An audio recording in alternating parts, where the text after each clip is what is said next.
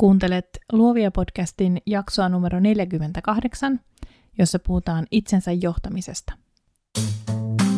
Moi, mun nimi on Nani ja sä kuuntelet Luovia podcastia. Luovia on podcast taiteesta, yrittäjyydestä ja luovuudesta, jota meistä kaikista löytyy –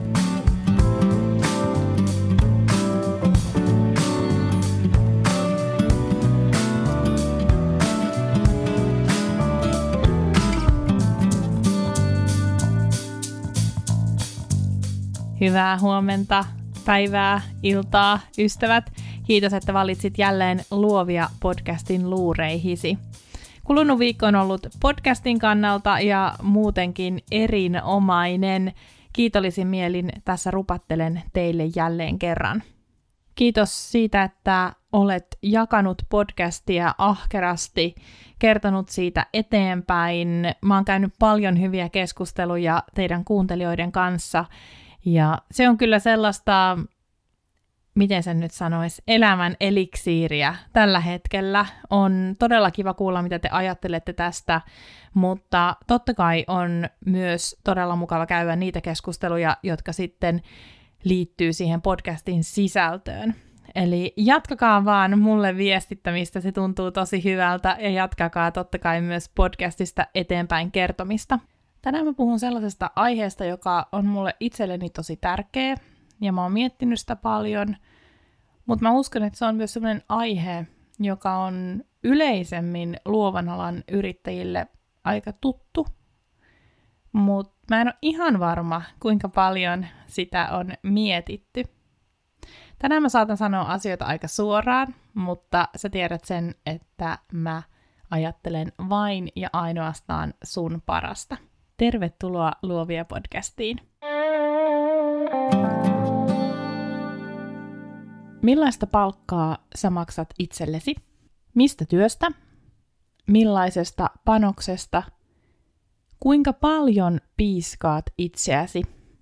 Välillä ehkä vähän liikaakin mä luulen. Kuinka paljon annat kiitosta? Joskus se menee miinukselle, eikö totta? Entä jos joku muu tulisi ja tekisi sun työt, siis ne ihan samat työt kuin mitä sä itse nyt teet? Millaista palkkaa sä maksaisit hänelle? Millainen työpanos häneltä olisi vielä ihan ok? Kuinka paljon piiskaisit häntä? Aika vähän, luulen. Ja kuinka paljon antaisit kiitosta hänelle? No varmasti enemmän kuin piiskaa. Siitä mä oon varma. Mä julkaisin Instagramissa kuvan mun pomosta. Mä kirjoitin kuvatekstissä, kuinka hän on niin leppoisa lady, ja sitten mä kirjoitin itsellä töistä ajattelusta ja siitä, kuinka se kannattaa kolmesta syystä. Tänään mä pureudun noihin syihin vähän tarkemmin, sillä kaverit toi teksti herätti tosi paljon keskustelua – Mä sain lukemattomia viestejä, mä sain kritiikkiäkin, ja se on aina tervetullutta. Kaikki palaute, kunhan muistaa tarkastella avoimin mielin asioita ja on valmis soveltamaan omaan bisnekseen ne jutut, mitkä siihen sopii. Eikö niin? Ennen kuin mä hyppään itse aiheeseen, mä kerron vähän taustaa itsestäni ja ajattelustani, sillä on ihan hyvä tietää, mitkä asiat mua on koulinut tähän pisteeseen ja mitkä vaikuttaa mun ajatteluun. Jos oot kuunnellut luovia podcasteja aiemmin tai seurannut mua somessa, tiedät, että mun historia on järjestötyössä, toimistotyössä. Mä oon tehnyt aika monipuolisesti kaikkea, mutta yksi asia, joka toistui päivästä toiseen, oli kellokortin leimaus. Mä mietin toimistotöissä ollessani paljon sitä, että mikä järki on valvoa ihmisten työaikaa minuutin tarkkuudella. Ja mä mietin se siis edelleenkin. Ketään ei nimittäin tuntunut kovin usein kiinnostavan se, mitä mä tein, tai teinkö mä ylipäätänsä mitään. Mutta sen sijaan joka ikinen kuukausi mä sain sähköpostiin työajan seurantaotteen, josta kerrottiin sitten tämä, että oltiinko plussalla vai miinuksella. Työajan seuranta antoi kuitenkin rajat työlle. Mä tiesin mun roolin, paikan, ja vaikka mun persoonaan kuuluukin aina tarjota kehitysehdotuksia ja parannella prosesseja, mä tiesin, mitä mä olin tullut sinne tekemään. Mun työhuone oli mun reviiriä, siellä mä näpytin ja hääräsin niiden asioiden kimpussa, mistä mulle maksettiin kuukausittain palkkaa. Siinä hetkessä palkansaajana mä en koskaan ajatellut, kuinka vaivatonta se kaikki oli. Näin jälkeenpäin mä oon monesti miettinyt, että osa syy helppouteen oli nimenomaan ne rajat. Kun ne oli, työtä oli helppo tehdä ja mä tiesin koko ajan, mihin suuntaan mä olin menossa. Olkoonkin vaikka tylsä työ, niin tulihan se ainakin tehdyksi. Palkansaajana, työntekijänä, mä oon aina ollut vähän auktoriteettikammonen. Kovin herkästi en ole koskaan uskaltanut pomojani kyseenalaistaa, vaikka välillä siihen oiskin ollut syytä. Onneksi työn sisältöihin mä uskalsin aina puuttua. Usein uudet työntekijät on niitä, joita kannattaa kuunnella muutosehdotuksissa tosi tarkalla korvalla. Miksi me tehdään näin? Kysymykset nimittäin pointtaa usein semmoisia toimimattomia prosesseja, joista saattaa kärsiä koko työpaikka. Onneksi mulla on ollut hyviä pomoja, jotka on rohkaisseet tähän, ja yhdessä me ollaan kehitetty monia toimimattomia tai vanhentuneita käytänteitä uusiksi. Mitään ei kannata tehdä vain siksi, että niin on tehty aina ennenkin. Mä oon siis aina ollut prosessien nainen, ja olen sitä kyllä tänäänkin, vaikka mä pyöritinkin mun ekat vuodet omaa yritystä vailla mitään prosesseja tai systeemejä, ihan vaan luomisen ilosta ja tunteen palosta, mä opin jossain vaiheessa yhdistämään aiemman työhistoriani nykyiseen arkeeni. Henkilökohtaisesti mulle itsensä johtamisen taidoilla on ollut suurin merkitys siinä, millaiseksi koen yrittäjän arjen nyt – Tuossa mun Instagram-postauksessa mä mietin, mitä etuja itsellä töissä ajattelu tuo mukanaan. Niitä on varmasti lukemattomia, mutta kolme selkeintä mun oman arjen kannalta tänä päivänä on nämä. Yksi. Kun ajattelen olevani itsellä töissä, mä en liitä työpaikkaani niin paljon tunteita. Kaksi kun ajattelen olevani itsellä töissä, työt rajautuu helpommin ja mä jaksan paremmin. Kolme. Kun ajattelen olevani itsellä töissä, tunnistan sen mun brändiviestin ja onnistun myös tavoittelemaan kasvua. Ajattelin sukeltaa jokaiseen näistä kolmesta aiheesta yksitellen, jotta onnistun tarjoilemaan mahdollisimman konkreettisia esimerkkejä. Nimittäin mä uskon siihen, että niistä on meille kaikille eniten apua. Millaisia tunteita sun työ herättää sinussa? Aloitatko sä aamuisin hommat tosi mielelläsi? Missä sä vitkuttelet? Mitä voisit tehdä yömyöhään tai läpi yön? Miltä susta tuntuu silloin, kun sairastut? Entä silloin, kun joku kriisi kohtaa sun työtä tai perhettä? Millaisia fiiliksiä sulla on silloin sun työtä kohtaan? Mä oon puhunut useaan otteeseen siitä, että on riski kutsua omaa yritystään lapsekseen. Lapsista on nimittäin ihan mahdotonta päästä irti. Totta kai mä ymmärrän, missä toi lauseen parsi on saanut alkunsa ja mitä sillä tarkoitetaan. Yritystä kasvatetaan kuten lasta ja etenkin me yksinyrittäjät hoivataan meidän bisnestä erityisen huolella. Silti se on mun mielestä vähän vaarallinen sanonta, sillä kaikki mitä me ääneen sanotaan on totta ja me ruvetaan toimimaan sen mukaan.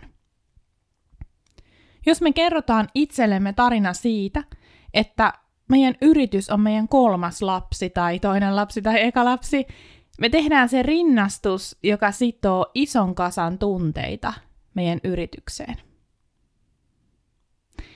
Tunteissa ei ole mitään vikaa. Ne tulee, ne menee, ne on osa meitä ja kaikki tunteet on ok ja ne pitää hyväksyä. Tunteille ei tarvitse tehdä mitään erityistä, niitä pitää sietää ja vähän ymmärtää, välillä silitellä päälaille, mutta niille ei tarvitse tai oikeastaan voikaan tehdä juuri mitään. Valokuvausyrityksen perustaminen ei todellakaan ollut mulle mikään järkiseikka. Mulla oli ihan uh, hyvä ura alkamassa. Mä olin koulutustani vastaavassa työssä, mukava kuukausliksa, ei, ei mitään järkeä. Tunteella mentiin silloin rakkaudesta valokuvaan, valokuvaukseen, intohimosta valoon, vuorovaikutukseen. Näillä tunteilla mä selvisin ekat vuodet. Oli mahtavaa, mieletöntä, huikeaa, ihanaa, mitä muita äärisanoja meillä on. Oli upeeta olla yrittäjä, tehdä omat aikataulunsa ja elää ja hengittää sen yrityksen kanssa samaan tahtiin. Vaikka mä ehtinyt kesäisin lomailemaan, mä en valittanut, sillä mä uskoin sen kuuluvan pelin henkeen. Mä uhrasin isoimman osan vapaa-aikaani sesongin alle ja ajattelin olevani yrittäjähenkinen. Flunssasena mä napsin buranaa, jotta mä jaksoin istua koneella. Ja jos joskus jouduin olemaan poissa pelistä, mä olin ihan varma, että mun yritys kaatuu just sillä hetkellä puhumattakaan sähköpostista. Mä tsekkasin sen ainakin 20 kertaa päivässä, koska jossain workshopissa joku kuvaaja oli joskus sanonut, että nopeus voi ratkaista ison keikan. No niin voi. Mutta useimmiten ei voi, tai useimmiten se ei ratkaise.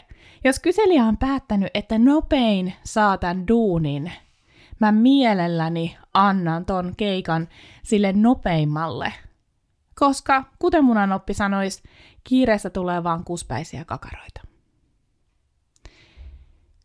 Tätä sä et ehkä usko, mutta mä en edes muista, mikä ton hulluuden lopetti.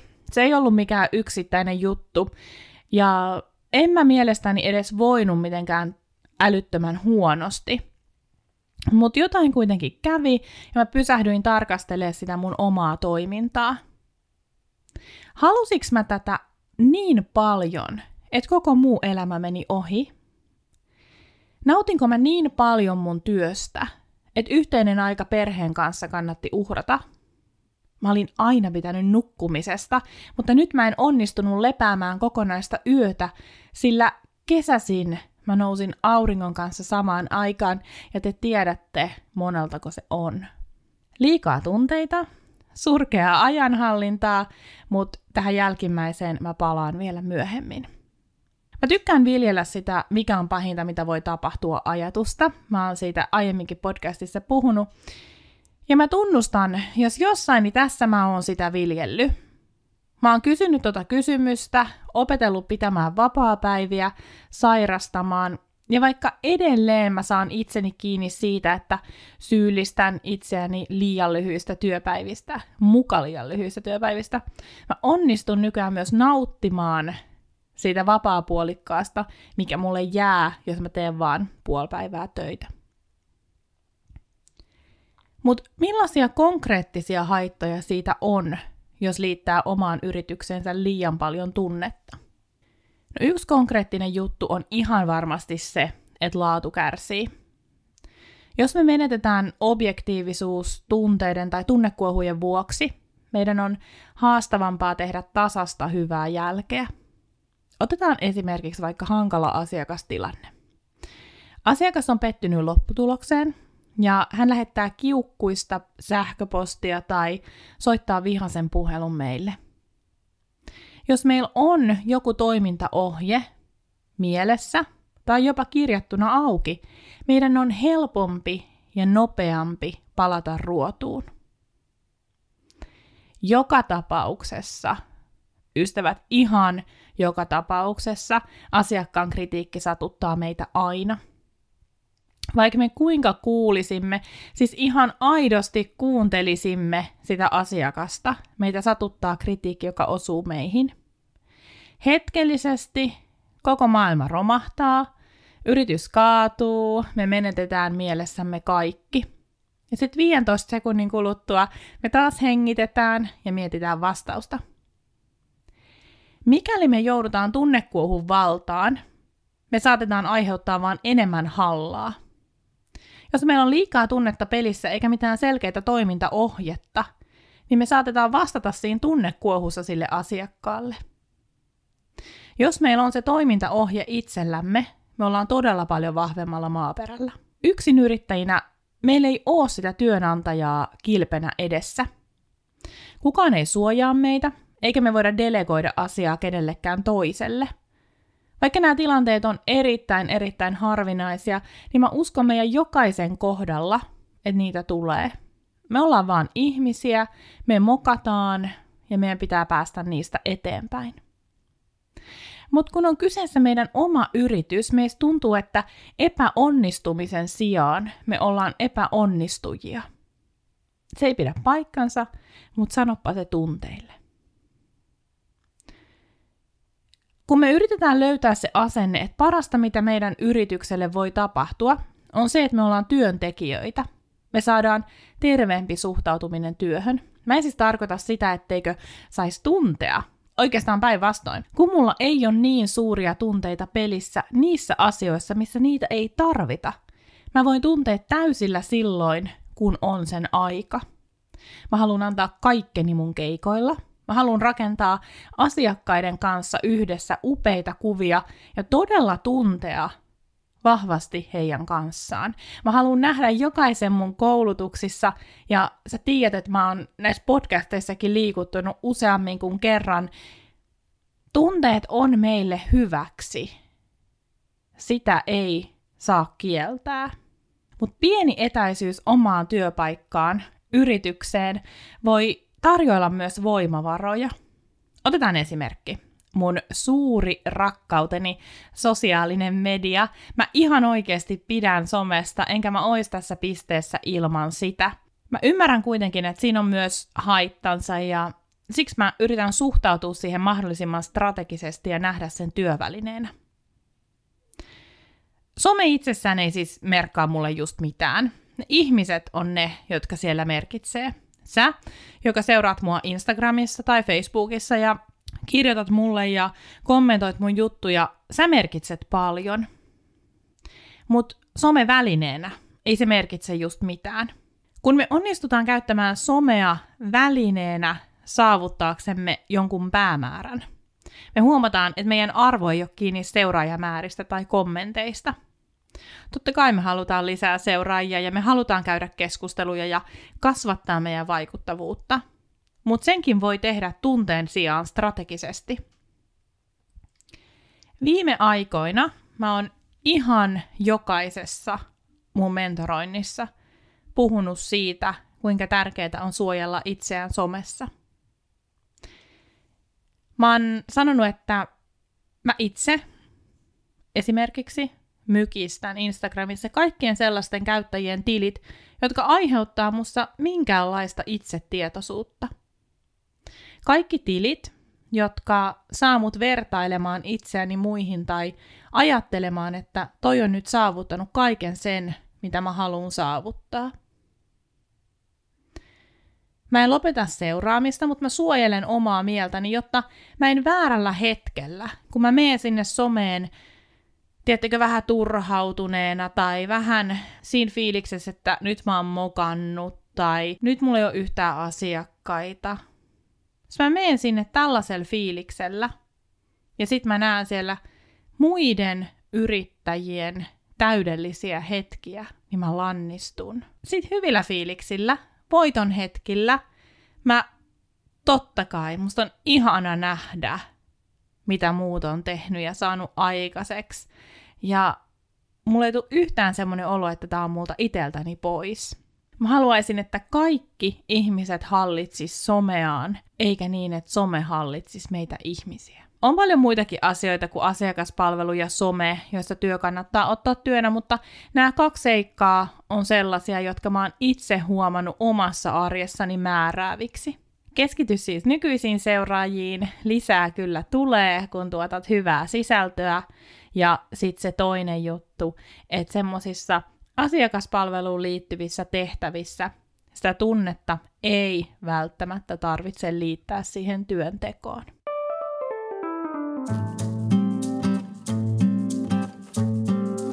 No, nyt mä sitten just sanoin, että kannattaa nähdä itsensä työntekijänä, mutta kuten viime jaksossa sanoin, meillä yrittäjillä on kaksi roolia. Meillä on se työntekijän rooli, mutta ennen kaikkea meillä on se pomon rooli, se yrityksen omistajan rooli. Tässä seuraavassa kohdassa kaksi, se pomon rooli korostuu ja työntekijän rooli vähän helpottuu. Ehkä. Nimittäin töiden rajaaminen ja ajanhallinta.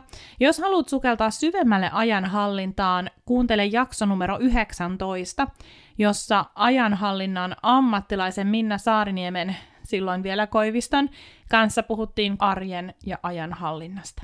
Mitä sä ajattelet sun arjesta? Millaisia sun työpäivät on? Tuntuuko susta siltä, että sä työskentelet reaktiivisesti vai proaktiivisesti? Eli tartutko sä asioihin vasta saatuasi jonkinlaisen vihjeen?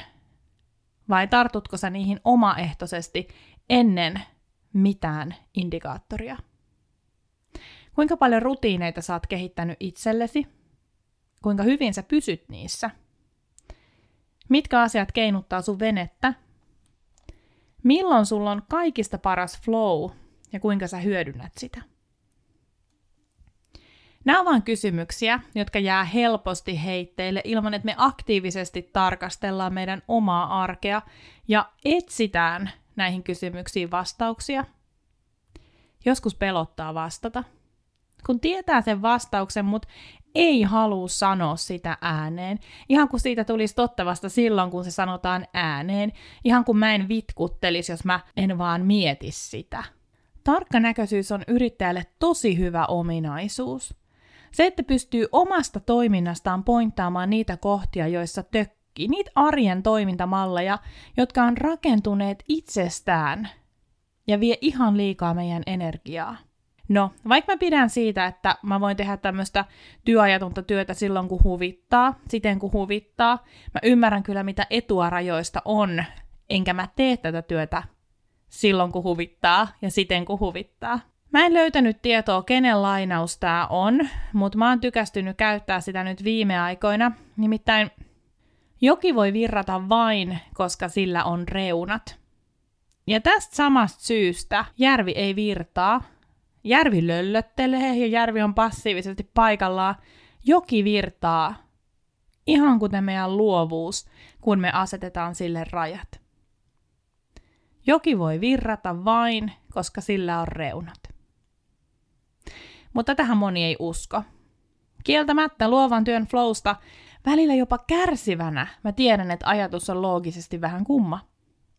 Mutta jos mä mietin oikein tarkasti niitä kertoja, kun mä oon saanut oikein paljon aikaiseksi, mä oon vienyt isoja kokonaisuuksia eteenpäin, tai mä oon istunut alas ja tehnyt sen suunnitelman. Mä oon tehnyt näin aina rajoittaessani omaa työtäni. Mä oon sulkanut kaikki laitteet, mä oon laittanut netin pois päältä, Mä oon istunut siinä omassa epämukavuudessani ja turhautumisessani. Mä oon pitänyt sen pepun penkissä. Ja millä mut on palkittu? Aikaansaamisen tunteella, joka on mun mielestä yksi parhaista tunteista. Pomon tehtävä ei kuitenkaan ole rajata kännykän käyttöä, se kuuluu työntekijän omaan arkeen. Mitä pomo sit rajaa? Pomo rajaa työtehtävät.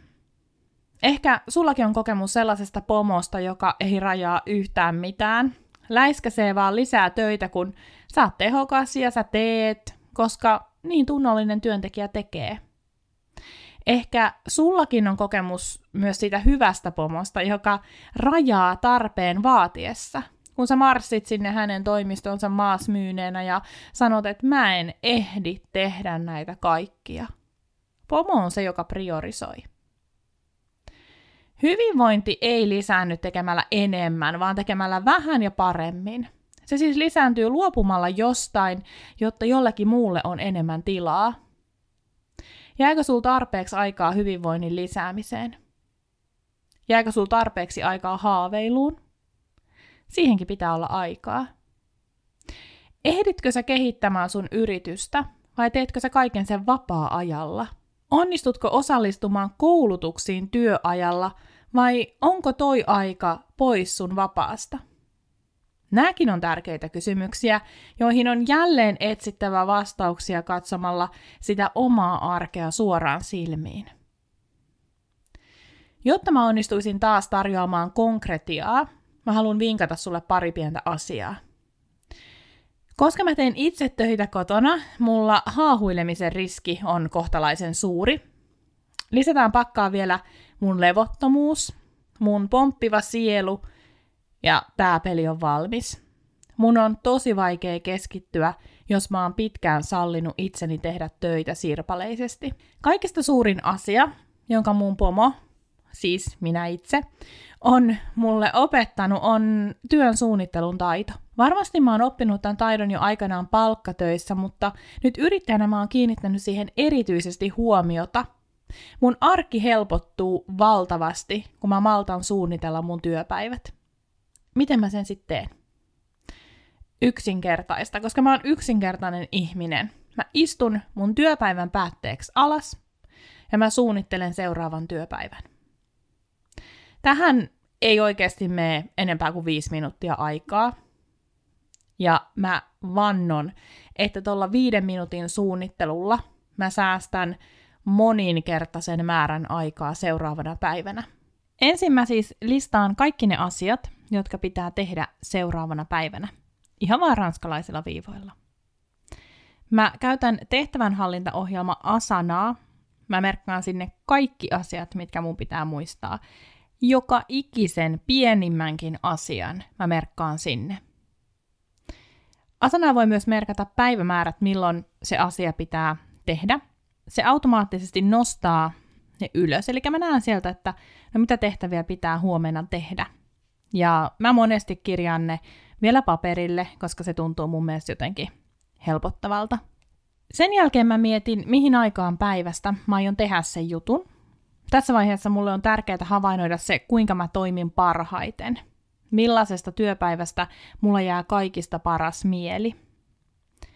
Mulle toimii tosi hyvin se, että mä teen hommia kahdessa pätkässä. Siinä välissä mä syön lounasta, ulkoilen koirien kanssa ja sitten mä palaan toimistoon tekemään töitä. Eniten itse asiassa mä nautin niistä päivistä, kun mä saan olla toimistossa kympistä puolille päivin, tehdä kirjoitushommia tai muita semmoisia syvän keskittymisen töitä, käydä sen jälkeen lounaalla, ulkoilla, jatkaa parin tunnin ajan sellaisten työtehtävien parissa, jotka ei vaadi kauheasti ajattelutyötä. Eli iltapäivisiä iltasin mä hoidan sähköposteja, kuvaussoppareita, kaikkea tämmöistä vähän sälähommaa. Mutta olipa päivä minkälainen tahansa, mä aloitan sen aina laskutuksella. Laskutus on bensaa liekkeihin ja siitä tulee niin hyvä mieli. Vaikka mä kauheasti motivoidu itse rahasta, mä motivoidun siitä, että mä tiedän mun yritykseni pysyvän pinnalla paremmin kuin hyvin, ja se myös vähentää sitä stressiä. Seuraavan päivän suunnittelussa kannattaa hyödyntää niitä tapoja, joilla itse pysyy ruodussa parhaiten. Joku saattaa haluta suunnitella samalla vaivalla lounaakin tai vaikka rakentaa valmiiksi iltapäivän mietiskelynurkkauksen. Joku laittaa kalenteriin senkin, milloin hän palkitsee itsensä haaveilulla tai hyvällä kirjalla. Kuten mä sanoin, yksinkertaiset asiat toimii mulle, eli mä käytän vaan niitä ranskalaisia viivoja, jonka jälkeen mä siirrän ne asiat kalenteriin. Oman yritykseni ainoana työntekijänä Mä rajaan näitä arkisia asioita aina kun mä voin. Mä rakennan systeemejä, mä rakennan prosesseja, jotta mä voisin vapauttaa kaiken ajatteluni. No, en nyt ehkä ihan kaikkea, mutta aika ison osan siitä ajattelusta niihin tehtäviin, jossa sitä oikeasti vaaditaan. Vaikkapa nyt siihen, että näissä mun podcasteissa olisi yhtään mitään järkeä. Mä kysyin tuossa alussa, millaisesta työpanoksesta sä maksaisit palkkaa henkilölle, joka teki sun yrityksessä sun työt. Kuinka paljon sä antaisit hänen stressata ja viedä töitä kotiin ennen kuin viheltäisit pelin poikki, istuisitte alas ja sä vetäisit rajat sille työlle. Kaikista parasta, mitä sä voit yrityksellesi antaa, on sun oma hyvinvointisi. Rämpäätkö sä sähköpostia 20 kertaa päivässä? Unohteletko asioita? Teetkö samoja asioita monta kertaa viikon aikana, vaikka ne vois niputtaa kahdelle päivälle? Unohdatko sä syödä? Tai unohdatko sä syödä terveellisesti? Muistatko sen, että liike on lääke? Millainen pomo sä oot, jos sä maksat palkkaa järvelle joen sijaan? Miten sä onnistut seilaamaan kohti maaliasi, sitä merta, jossa kuljet ympyrää? Rajojen asettaminen, tekipä sen sitten pomo tai työntekijä, on yksi keino pysyä oikeassa kurssissa. Se on keino nähdä eteenpäin ja keskittyä omaan tekemiseen sen sijaan, että tsekkailee sivuille. Kun me asetetaan rajat meidän työlle, me liikutaan eteenpäin ihan huomaamatta. Mä uskon siihen, että aikaansaamisen tunne ruokkii motivaatiota. Kun mä saan hommia tehdyksi ja mä koen, että mä pääsen eteenpäin, mä haluan mennä kovempaa. Tai ainakin mä haluan jatkaa matkaa. Rutiinien rakentaminen vie tosi pitkän ajan ja se vaatii istumalihaksia ja kärsivällisyyttä. Joskus jos mulla on sellainen päivä, että mä saan ihan valtavasti tehdyksi, niin mun on helpompi tarttua töihin seuraavanakin päivänä. Jos mä taas on ollut pitkään ihan urvelo ja haahuillut tehden niitä näitä duuneja vähän miten sattuu, on tosi vaikeaa löytää se rytmi. Rajat suojelee meitä. Jos meidän elämässä on kriisi, jos me sairastutaan, vaikka flunssaan, niin rajat helpottaa myös sitä töihin paluuta. Me tiedetään, että okei, okay, torstaisin me tehdään asia X ja Y, ja joka päivä me suunnitellaan ne seuraavan päivän duunit. Rajat on ihan oikeasti rakkautta. Kukaan ei selviä yrittäjyydestä ilman vahinkoja. Mutta me voidaan tehdä paljonkin sille, ettei me aiheutettaisi sitä vahinkoa jatkuvasti itsellemme. On eri asia, että yrityksessä ja työssä käy jotain mokia, kuin se, että me tietoisesti kohdellaan itseämme huonosti.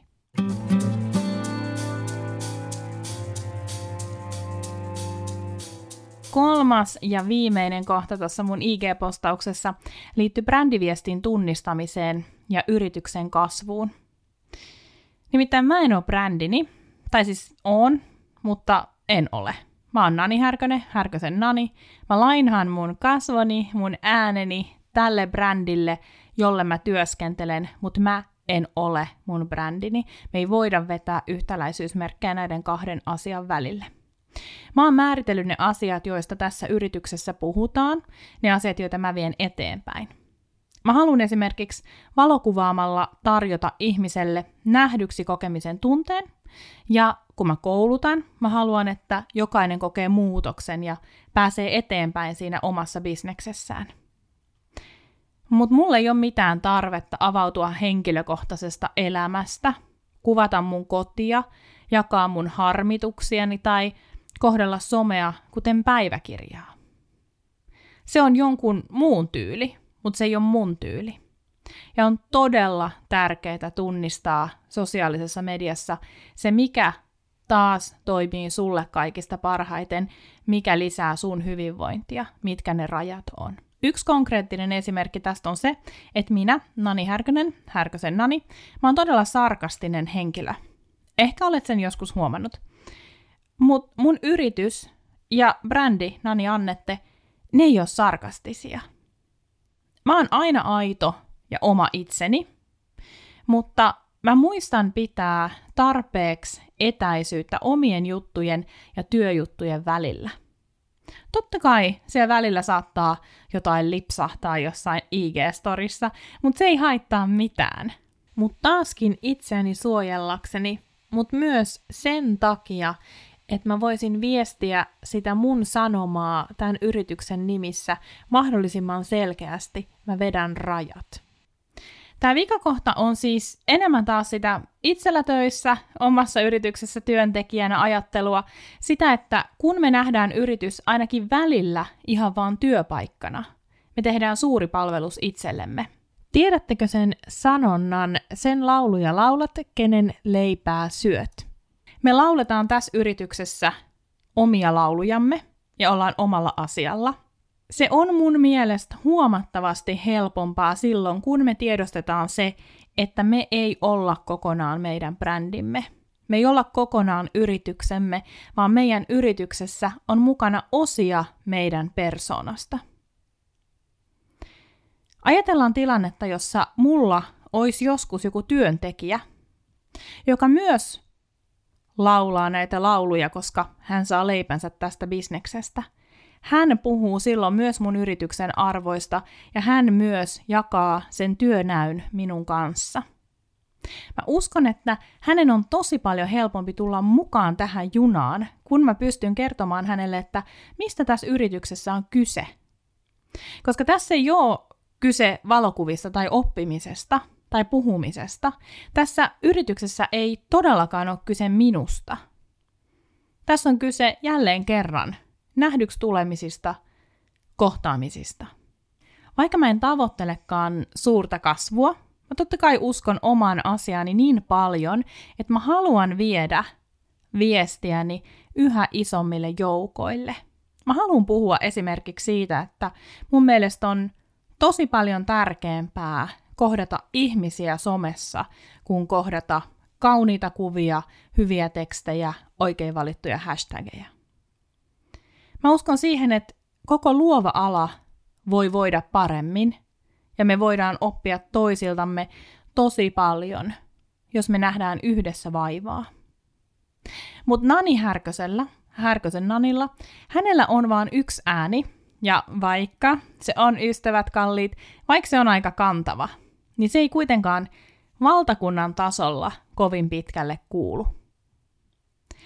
Mutta yhdessä rintamassa me samoin ajattelevat, saman näyn jakavat, voidaan muuttaa meille rakasta luovaa alaa paljonkin. Siksi on todella tärkeää tunnistaa sen oman yrityksen viesti ja suunnata se kohti omia tavoitteita. Itsellä töissä ei ole pois sulta, se ei ole pois sun asiakkailta, vaan se itse asiassa antaa sulle enemmän aikaa ja voimavaroja, ehkä enemmän hyvinvointiakin. Itsellä töissä mahdollistaa yhä enemmän sen, että sä voit tarkastella yritystäsi hieman objektiivisemmin, päättää sen viestistä, miettiä sen suuntaa ja tehdä myös asian vaikeita päätöksiä, kuten lopettaa asiakassuhteita tai laittaa kaikki pelimerkit vaan tietyn tyyppisiin töihin, ilman, että sä päätät kaiken tämän selkänahastasi. Sä voit tehdä päätöksiä sun yrityksen eteen, yrityksen parhaaksi, ilman, että sä teet sen sun selkänahasta. Mitkä ne kolme asiaa siis oli, joita mä tässä jaksossa pyörittelin? Ensimmäinen liittyy tunteisiin. Vähemmän tunnetta niissä paikoissa, joissa työ on vaan työtä, ja enemmän siellä, missä kannattaa heittäytyä sen hetken vietäväksi. Timanttinen asiakaspalvelu koostuu avoimesta vuorovaikutuksesta ja kuuntelun taidoista. Kaikki tämä on helpompaa, kun me otetaan askel taaksepäin ja astutaan työntekijän rooliin. Tälle me mahdollistetaan saman tasoinen palvelu kaikille. Toka kohta liittyy jaksamiseen. Rajaamalla sitä omaa työtään sekä pomona että NS-palkansaajana pysyy omassa kurssissa ja luovuus saa virrata. Rajaton rakkautta, ne todella sitä on. Vikakohta tarkasteli sitä, kuinka paljon helpompaa on viestiä omasta firmastaan, kun sitä pystyy tarkastelemaan tarvittaessa etäältä. Myös vastuun jakaminen jollekin toiselle, sille omalle työntekijälleen kasvun vaiheessa – on helpompaa, kun tietää, mitä lauluja pitää yhdessä laulaa. Nyt se on sanottu. Olisi kiva kuulla, mitä mieltä olit. Olitpa sitten samaa mieltä tai ihan eri mieltä. Oli miten oli, mä toivon, että sun oma työnäky kohtaa sun voimavarojen ja motivaation kanssa. Ja että ainakin toisinaan sä löytäisit sen rauhan ettei yrittäjyydessä ole mitään ihmeellistä, ettei sen tarvitse imeä kaikkea. Se on vaan ihan tavallinen tapa elättää itsensä. Jos sä kuuntelit Luovia podcastia nyt ensimmäistä tai ehkä vasta toista kertaa, tervetuloa mukaan. Olethan käynyt tilaamassa podcastin Spotifysta, iTunesista, Stitcherista, SoundCloudista, missä ikinä sä podcastia kuunteletkaan – Jaksomuistiinpanot löydät aina mun sivuilta osoitteesta naniannette.com kautta luovia. Toivottavasti me tavataan luovia lounaalla 13.3. Helsingin teurastamolla kello 12.30 kellohallissa. Lisätiedot löydät Facebook-ryhmästä Luovia podcast jälkihöyryt. Siihen asti kaikkea hyvää sulle, voi hyvin ja jatketaan luomista.